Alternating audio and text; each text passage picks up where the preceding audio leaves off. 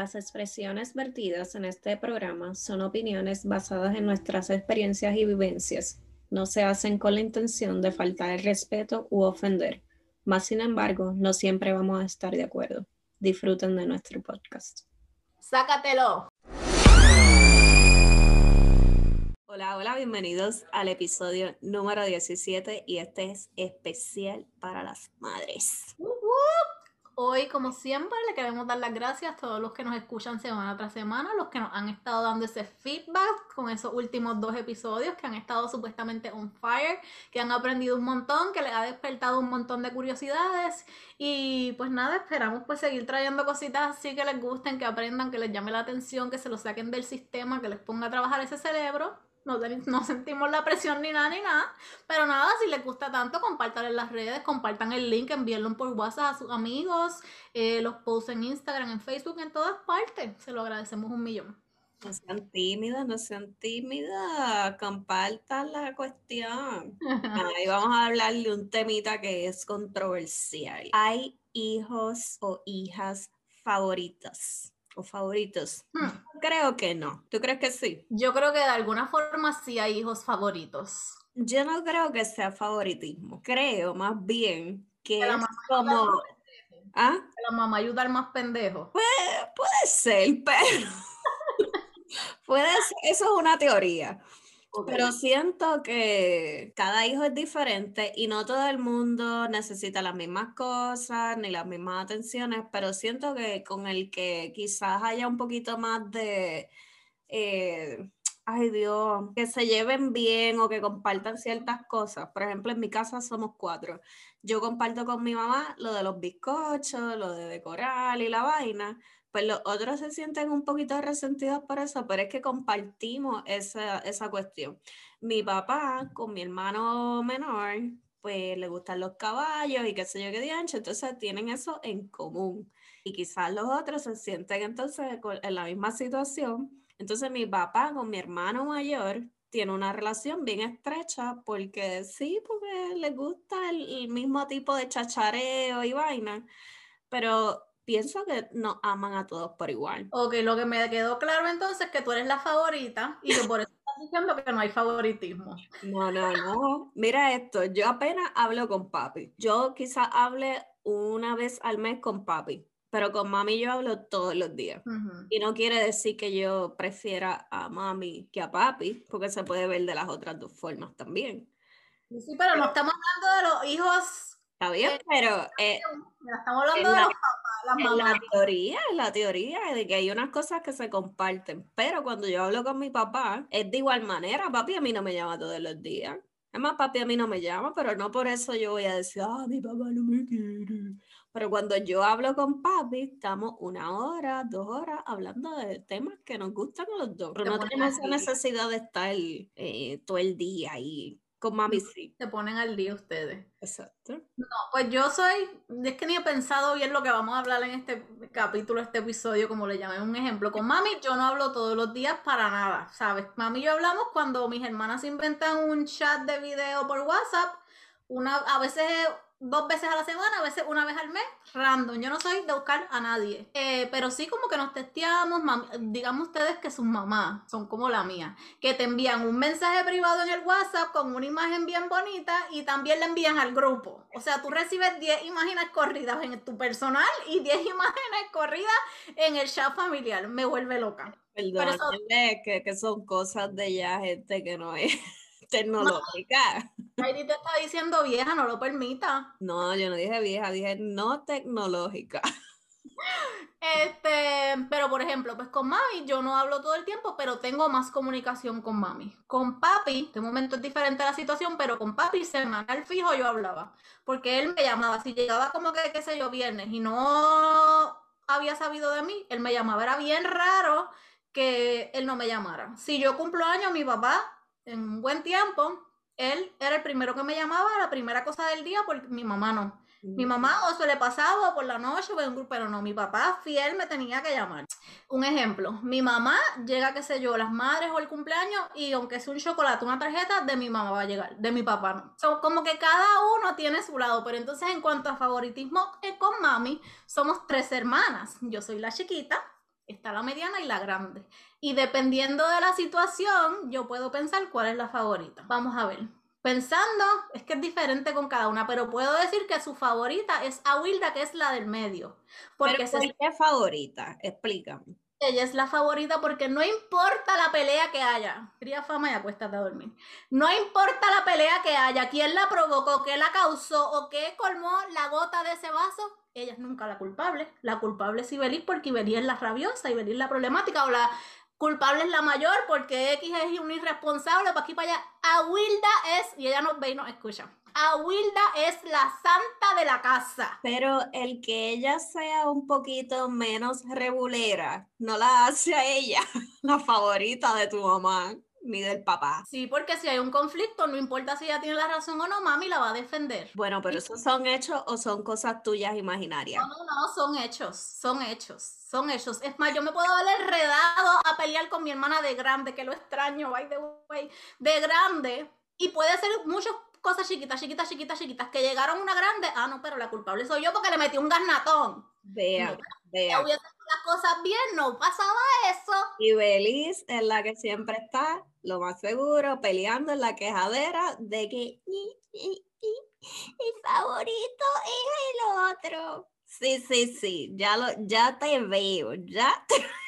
La realidad es que no, porque como te digo, yo no soy de buscar a nadie, ni de mi familia, ni nada, so, nunca, yo mientras menos sepa mejor. Igual no, nada que ver. Siempre hay uno que siempre está con esa changuería de que ay, pero a este sí, al otro no, eh, tonteras así. Lo que sí yo sí creo y estoy segura que en casas donde hay hombres y mujeres, la crianza sí es diferente y sí es desigual, porque cuando a mis hermanos podían salir a ciertos lugares donde a nosotras no nos dejaban ir, y los hombres podían llegar a cierta hora, pero las nenas no podían llegar a cierta hora. Eso sí, yo podría decir que eh, diferente. Yo ahí no puedo abundar mucho porque en mi casa éramos todas nenas y creo que en esa parte eso tiene que ver mucho con todo el machismo y todas las situaciones que hay ahora porque es algo que los padres están de crianza y después a largo plazo, para bien o para mal, las cosas no, todo el tiempo salen bien como uno como mamá quisiera. Ajá, y yo no, yo no se lo, se lo agradezco que lo hayan hecho, pero si nosotras no podíamos salir, también le debieron haber dicho a ellos, ustedes tampoco pueden salir. o nos dejan salir a todos o no sale nadie. Es que ahí vuelve otra vez, tú dijiste ahorita, es que depende de la personalidad de cada cual, porque a lo mejor este concuerda más con las cosas de mami y este concuerda más con las cosas de papi. Pues un ejemplo, si saben que un hijo varón que se sabe defender hecho y derecho, pues te dan salir. Pues sabes que tú eres un pendejito, una pendejita, no vas para ningún lado. Nada que ver con el asunto, tenía que ver con que ellos son varones y las mujeres pues son mujeres y había que quedarse en la casa. Esa es la verdad, esa es la realidad. La realidad es que yo soy el varón de mi casa porque yo recuerdo que mi hermana, la mayor, allá la tenían como bien, no, no puedes salir, tú eres una niña de tu casa y ella se fue de casa tempranito. Entonces la del medio que era la santa, pues estaba como en el in-between, como que no eres super free, pero, ¿sabes? Está un poco controversial. Yo que era la chiquita, es, uh, hacer lo que le da la gana porque eso es lo típico. Y si no me dan permiso, yo como quiera me iba. En esa parte yo era querida porque mi mamá me decía, no vas para ningún lado porque si a ti te pasa algo, tu papá va a venir a joder porque papi ya no estaba con ella. Y yo venía y llamaba a mi papá, en aquel entonces yo era la favorita de mi papá. Y llamaba a papi, mami no me deja salir porque si a mí me pasa algo, tú vas a venir a pelear. Y ella, está bien, vete. Y al otro día por la mañana temprano me llamaba, llegaste, sí, ok, yo lo resolvía fácil. Ah, qué linda, qué linda. Véala, así que les digo que tremendo. Por traía fama, pero mi mamá reconoce que ya ahora cuando yo estoy más adulta que he cambiado un montón. No, tan, no al 100%, pero he cambiado. Yo soy la chiquita de casa y yo no era la sandunguera de casa. Mi hermana sí era bien sandunguera, le encantaba salir y pariciar pero mami y papi se salvaron porque yo, aunque era la chiquita, que usualmente en la casa lo que le da la gana, a mí no era de estar ni pariciando. Sí, me acuerdo una vez que en high school había una chota allí, esto que... Esto, nos fuimos de fuga, pero cuando yo me iba de fuga, yo llamaba a mami y le decía, voy a estar en tal lado para que no se preocupara si pasa algo. Y esta persona la, la llamó y ya mami le había dicho, no, pero si yo sé dónde está. Yo era igual. ese tipo de hija que, mira, voy a llegar más tarde, eh, 30 minutos, una hora o whatever, estoy atrasada, yo llamaba. No soy de los Ay. hijos de que le apago el teléfono y, y me voy para el carajo. No, pero fíjate, yo no era como así de llegar más tarde, yo como quiera llegaba a la hora que me daba la gana, pero sí, yo no era como que de cortar clase, irme para fugas, cosas así, es como que si yo voy a salir me van a dar permiso para que yo me tengo que ir escondida, capaz que me voy por un río y me rompe una cabeza una piedra, una mierda. Como que nunca me llamó la atención, eso sí, mira, si yo me iba temprano a la escuela, yo me iba para casa, que iba a estar yo pendejeando en un pasillo allí. Literal. Yo me No. iba para casa de mi abuela. Si cortaba clase, yo literalmente me iba para casa de mi abuela a ver novelas o cualquier estupidez allí con ella. Sabrá Dios todas las aventuras que nos perdimos y todas las historias. Oye, pero era como que vamos a perder en esas No. escoluchas. Que no. Bueno, historias que uno cuenta ahora, pero la realidad es que no, no me hacen falta hasta el sol de hoy. Para nada. Para nada. para nada. Bueno, usted, yo he visto también que hay favoritismo, porque un ejemplo, yo he visto familias en donde, qué sé yo, son, qué sé yo, cuatro, cinco, seis hermanos.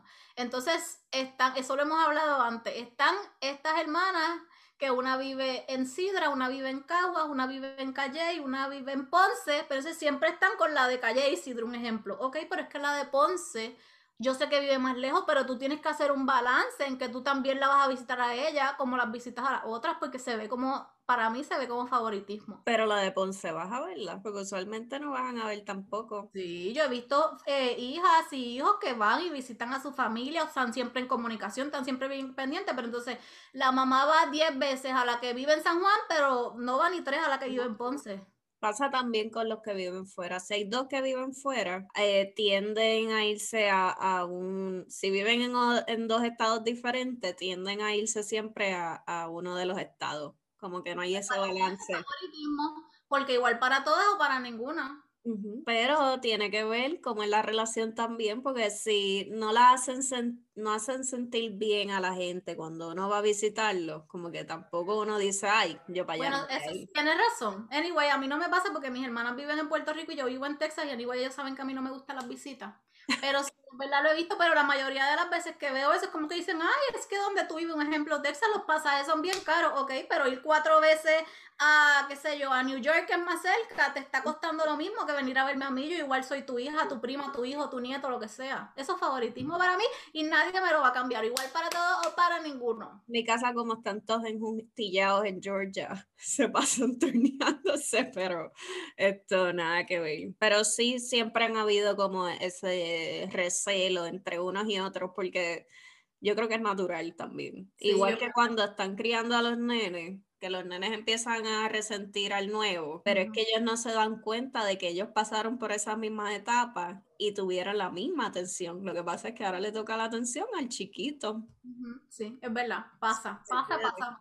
Pero el grande siempre va a sentir que es favoritismo y no es favoritismo, es que le estás dando la atención que él también recibió en su momento. Exactamente, pero para eso está la comunicación. Siempre decimos que la comunicación es importante. Entonces tú le vas a decir a ese hijo grande, mira, lo que está pasando es que este chiquito y esto ya yo te lo hice, tú no te acuerdas, bla, bla, bla, etcétera. Comunicación y balance. Va- Exactamente. vamos a hablar un poquito aquí de las frases que de- comunes de las mamás, que era lo más que te decía tu santa madre. Ahí va a decir una perversera cafre, una bien rara que me... Zúmbala. Ah, no, pero fíjate, me acuerdo cuando mami trillaba a mi hermana grande para darle, nunca le daba, porque mi hermana se, se escondía en el baño y mami decía, pero qué maricona eres, pero qué condenada, porque no le abría la puerta para darle la pela, pero mami es como yo, en un momento está rabiosa y al ratito ya se le va. No, Yo no, no recuerdo así a mami decir cosas, las comunes de que te, como te des, te voy a dar encima de, del cantazo. para que te duela más. para que te duela más.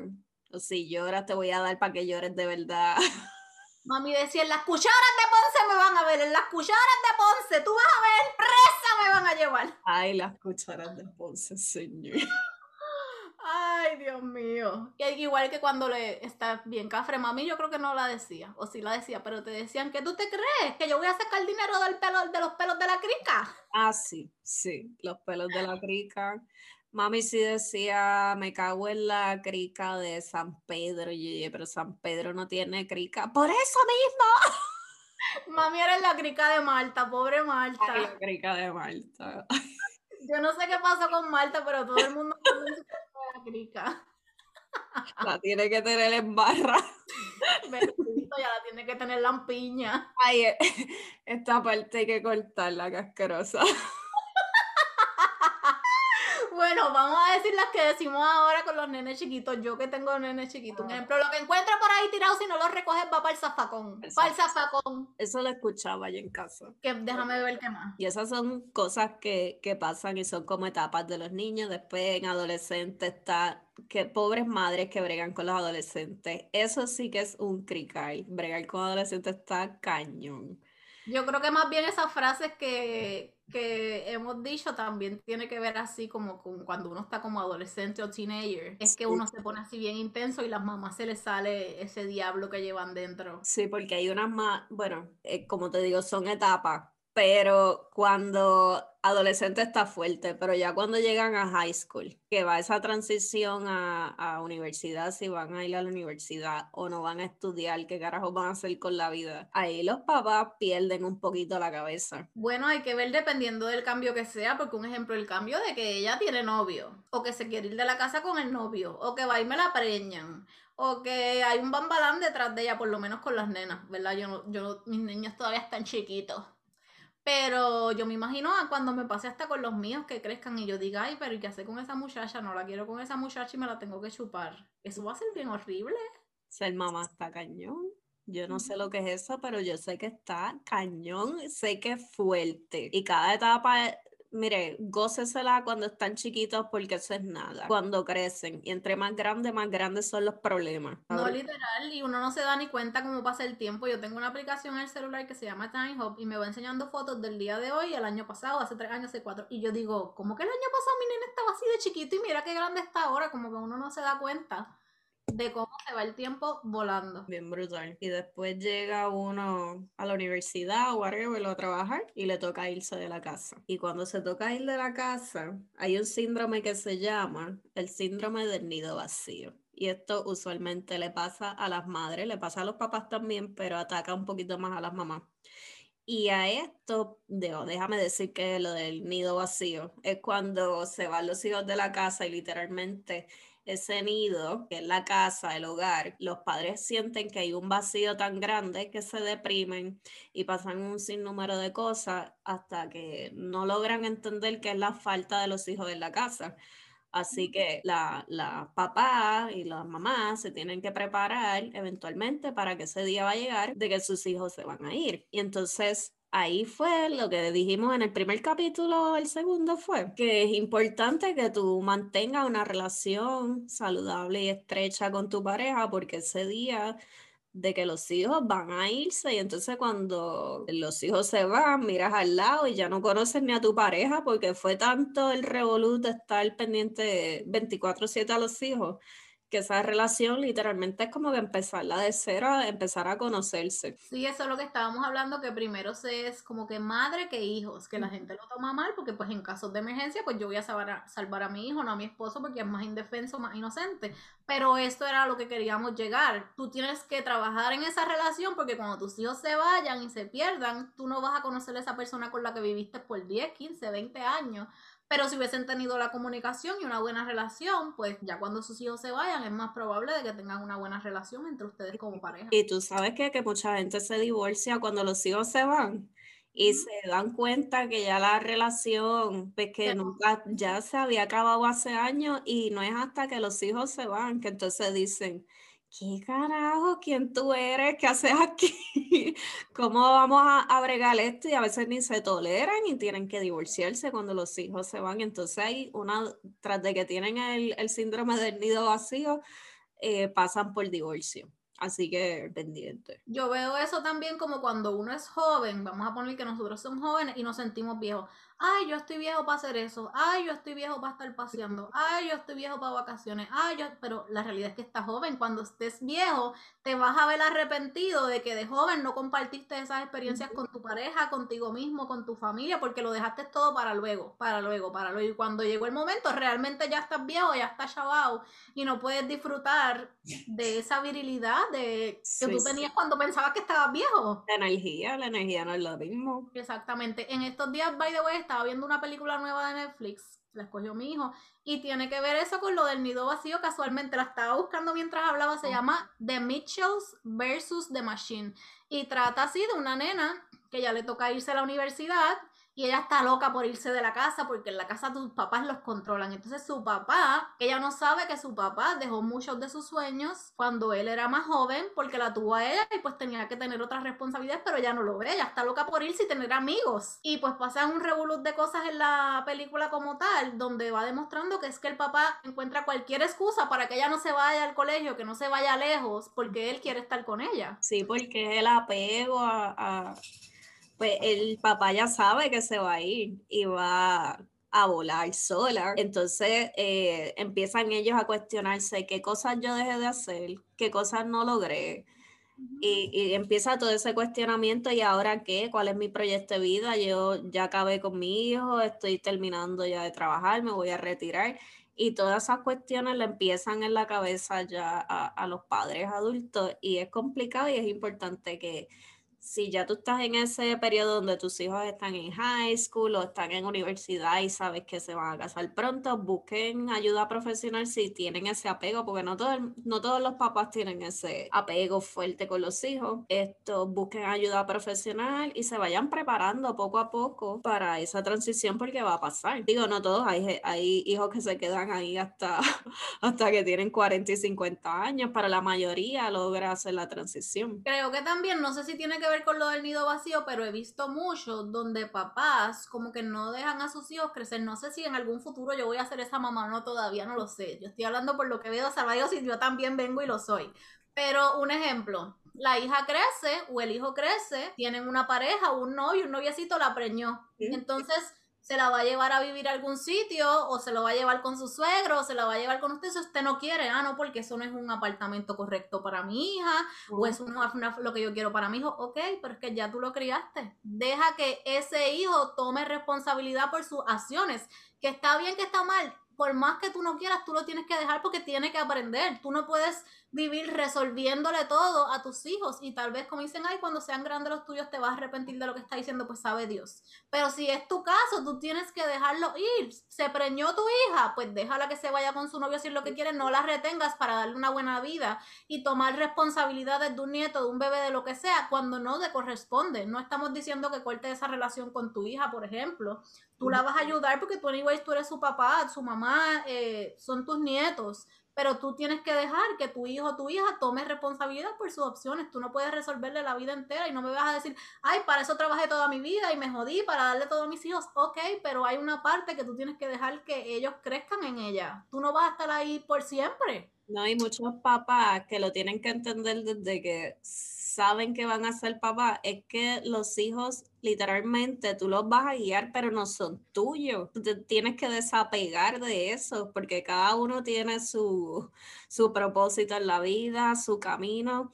No te pertenece. Tienes que dejar que, que cojan alas y vuelen porque es que no, no puedes vivir en apego, vives frustrado, de que vives frustrado tú, probablemente frustras también a tus hijos con, con esa cosa de, de estar aguantando y controlando. Y a veces yo pienso que de ahí viene lo del favoritismo que estábamos hablando ahorita, porque a lo mejor tienes a una hija o un hijo cerca y le estás resolviendo todo el tiempo sus cosas con sus hijos, con sus nietos, con lo que sea, cuando tú no tienes que, tú tienes que dejar que esa hija, que ese hijo tuyo coja responsabilidad con las cosas de él, no puede estar resolviéndole todo. Y obviamente, como dicen, ah, de la boca para afuera es bien fácil, claro, no, no estamos diciendo que sea un mamey, estamos diciendo que si es tu caso, lo reconozcas y trates de buscar ayuda porque no, no te ayuda a ti tampoco como mamá, como papá, digo yo, estar con, con esa atención, con De acuerdo, estoy de acuerdo.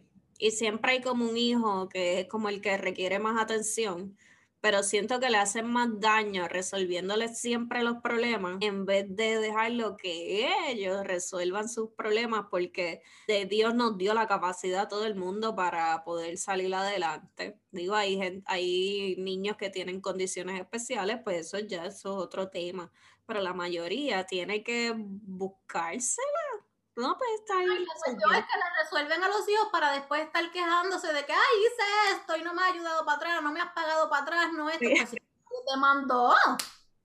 Nadie, literal. tu hijo, tú conoces a tu hija, ¿para qué te pones a ayudarla cuando sabes que es algo que no va a devolvérsete? y hablando de los niños... Uno, dos, tres, cuatro, cinco veces y vuelven los hijos y le hacen lo mismo y lo mismo y lo mismo y le piden chavo y vuelven y le dan y le piden chavo y vuelven y le dan. El problema son los pais. ¿Quién te manda si ya tú sabes cómo funciona la cosa?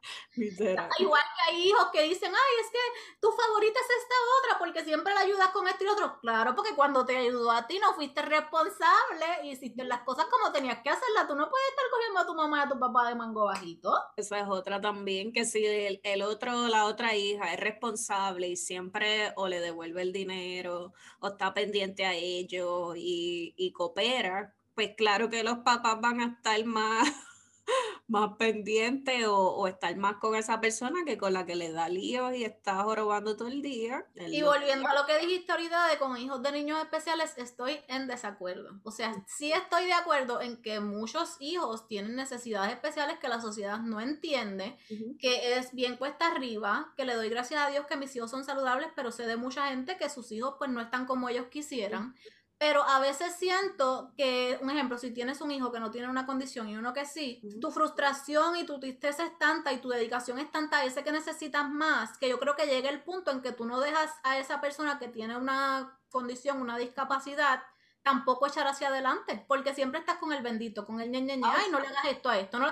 Entonces tú no estás dejando que tal vez ese niño que aunque tenga unas discapacidades y tenga unas limitaciones, crezca como un adulto funcional. Y es por uno mismo sin a veces uno darse cuenta y después crecen y te estás quejando. No, yo estoy de acuerdo en eso, porque el que tenga una condición no quiere decir que, que no puede hacer su vida, pero en unas condiciones que no puede quizás esto caminar y que esté paralizado, cosas así que sean extremas pero si son condiciones que la gente puede seguir su vida normal, tampoco es que usted esté encima de ellos y tratando de hacerle la vida color de rosa, porque ellos también necesitan el challenge y ellos también necesitan esto pues las mismas alas que necesita el otro, las necesita ese. Y nosotros como papás pues fallamos a veces en eso y tenemos que pensar about it.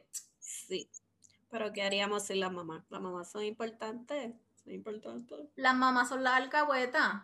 Yo soy la nena de papi, pero las mamás son las alcahuetas. Literal. Sin duda alguna. O sea, mis hijos inclusive pueden ver a papi por videocámara todas las semanas y todos, pero a quien ellos están pendientes de mi mamá, porque mi mamá es la que la alboroda, la que si vamos allá, ella está con el ñeñeñe a las 11 de la noche haciéndole comida, la que hacen con ella lo que le da la gana, las que le envía regalitos y cajitas con dulces a medio de año.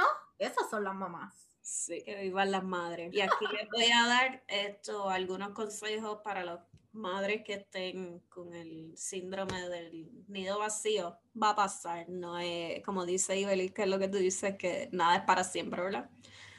Todo, pasa, todo pasa, lo bueno y lo malo dice que tienes que aceptar el momento. Acepta de que el muchachito o la muchachita se va de la casa. Mantén contacto, pero tampoco es que estés llamando al hijo, a, la hija 20 veces al día. por favor, los hijos tampoco se, se vayan a lo loco y se olviden de los papás, de su llamadita. Busca apoyo y un grupo de ayuda enjuntíllese con otros padres que también están solos, váyanse de party, hagan actividades, reúnanse, vaya al bingo, hagan cosas y manténgase positivo, que es lo más importante. Porque eventualmente se van a volver a reunir, después le van a traer los mocosos y después usted no va a querer ni, ni que aparezca. Porque con esa pandilla de niños y después la cogen, la, cogen y los cogen de mango bajito. Esa es otra cosa, otro punto que tocaste ahí. Hay mamás y papás que están llamando a los hijos like todo el día 24 horas y no es malo que tengan relación con sus hijos, no me malinterpreten pero quieren controlarle el matrimonio y toda la vida, o sea, no. Pues yo imagino que yo como mamá voy a querer ser así también, pero no, que, no quita que no está bien. No, pero eso, eso está mal. Si usted es una suegra de eso, mire, ubíquese, ubíquese, qué cosa tan fea. Y estar hablando de, de la de la nuera y eso, mire, no, ya su hijo escogió a la que quería y sean felices todos. Y hablando de eso de las mamás, he visto mucho en Facebook por años el post que dice, cada vez que pasa violencia o revoluce en las redes sociales o en la vida real, las mamás dicen, no se preocupen que yo estoy criando un hijo para que tu hija no tenga miedo para que tu hija no sea maltratada. Y le damos share a ese post las que tenemos nenes, porque somos las de los nenes.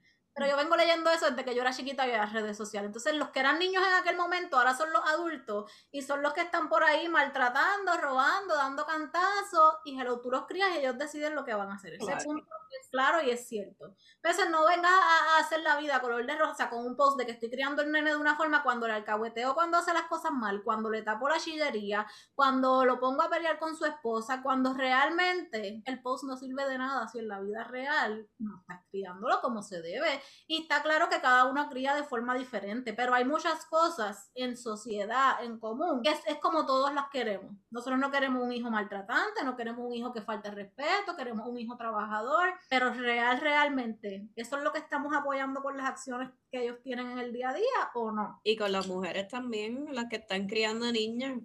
Eh, esto de, de, los géneros se ha vuelto un problema serio. Yo creo que entre más dividamos, entre más polaricemos, entre más etiquetas pongamos, peor va a ir la cosa. Yo creo que lo más importante es enseñarle a niños y niñas amor propio, amor en general, porque cuando hay una persona que se ama y ama a los demás, no anda haciendo daño por ahí.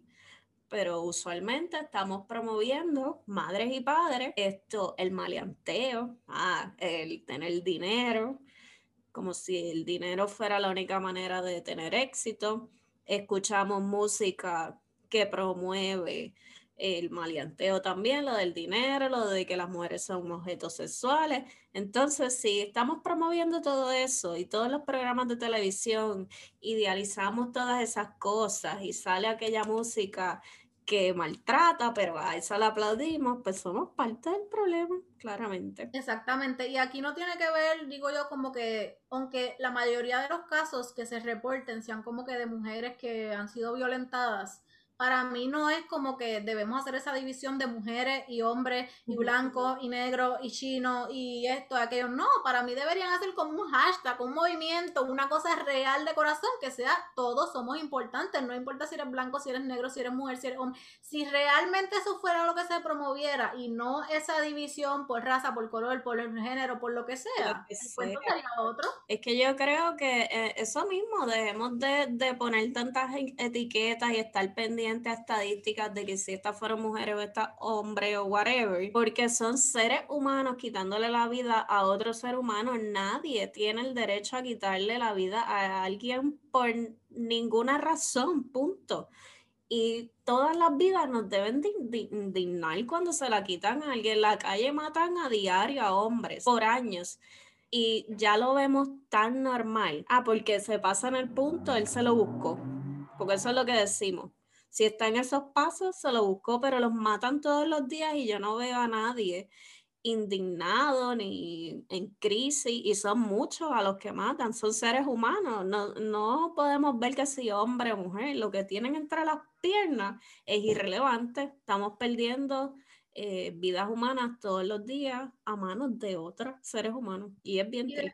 seres humanos que son hijos de la mamá que dijo que criaba un hombre perfecto o de la mamá que dijo que su hija era la perfecta, que ella no iba a ser una tóxica, que no iba a ser una abusiva, que no iba a ser una psycho, sino que la iba a criar con una seguridad y unos valores. Pero la realidad es que eso no está siendo la realidad. Y a mí me da mucha pena tanto con los que matan, la familia de las personas que, que matan y de las familias que, que tienen a, las víctimas muertas porque tiene que estar cañón. ¿Sabes lo que es un hijo tuyo que lo metan preso o hija que la metan presa por haber matado a alguien, el dolor tiene que estar salvaje. Exactamente, en los dos lados de la moneda, por más culpable o inocente, y aunque el dolor tal vez sea diferente para cada familia, los dos están pasando por un proceso que qué mamá quiere pasar por eso, qué papá, qué amigo, qué primo, qué nada quiere pasar por eso, pero muchas veces vemos estas cosas día a día que pueden poquito a poco llegar a ese tipo de situaciones y no hacemos nada, nos hacemos de la vista largo, lo vemos tan común que lo dejamos pasar hasta que algo grande pasa y después nos andamos quejando.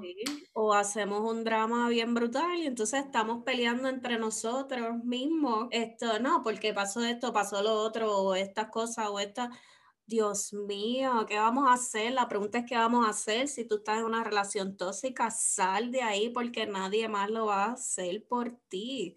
Si tú estás en la calle, hombre o mujer, sal de ahí porque lo que te espera no es bueno. Entonces, si tú no lo haces, lo mismo que decimos siempre, toma responsabilidad de tu vida porque nadie más lo va a hacer por ti. No, y que dejemos las excusas. A veces somos nosotras mismas o nosotros mismos, pueden ser hombres o mujeres los cuales nos ponemos esa venda y bendito con todo lo que vemos, pero ajá, lo que está pasando en tu casa nadie lo sabe, o si lo saben y no hacen nada, pero tú eres la que sabes lo que estás pasando.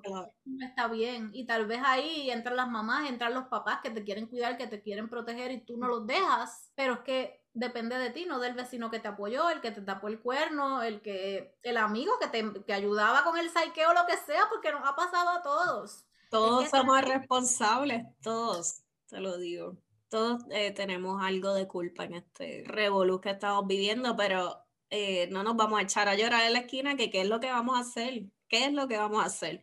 Pues amor es la única solución que yo encuentro a todo el crical que estamos viviendo, porque te digo, persona que tiene amor dentro de sí no está buscando hacerle daño a nadie. No, y vamos a hacer que de nuestras familias salgan niños, adolescentes, eh, que lo que hayan vivido durante todo ese crecimiento, lo que vean en su casa sea amor, sea respeto, sea comunicación, que no sea todo lo contrario que vivieron y que tengan que esperar a crecer, a tomar una decisión de un cambio, versus que si hubiesen tenido una crianza buena, de amor, de respeto, de comunicación, tal vez no tienen que esperar a grande para tomar una decisión si hacerlo bien o hacerlo mal, sino que lo vieron como ejemplo desde que eran chiquitos y saben que eso está bien. Y tenga en cuenta a quién usted escucha, eh, qué programas de televisión ve, que eh, ahorita me viene una, eh, una cosa así a la mente loca. Tú sabes que nos encantó la casa de papel y dale con la casa de papel y jode con la casa de papel y estamos lucidos con la casa de papel, pero estamos idealizando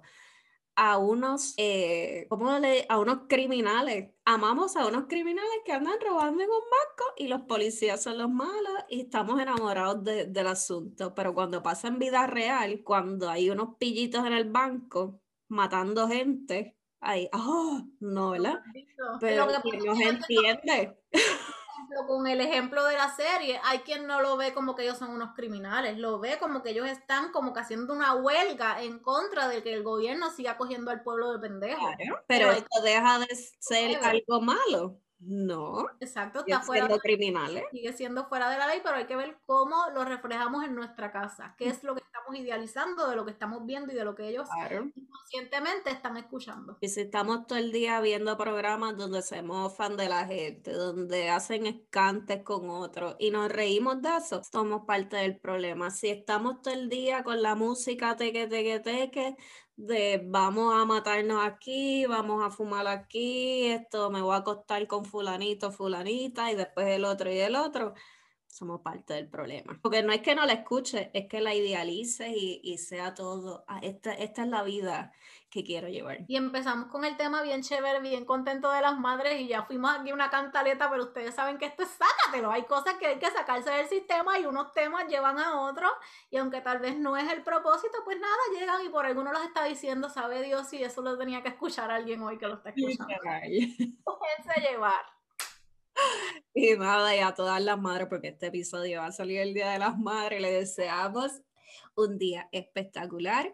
Eh, y nada, está en sus manos también aportar un granito de arena a la vida de los hijos que tienen y como quiera ellos van a tomar sus decisiones, pero usted eh, sáquese esa responsabilidad de encima y de amor y ya, no tengo más nada que decir. Y como siempre reconocemos a esas madres que se fajan día a día, que tal vez no la tienen fácil, que la pasan difícil en su diario vivir por decisión o no, cada una pues tiene unos sacrificios diferentes, pero queramos que sepan que todas son importantes, que aunque tal vez alguien no te lo haya dicho hoy, no te lo digan comúnmente, sabemos que estás dando el máximo porque somos unas madres que mira, a los 4x4 como dicen por ahí.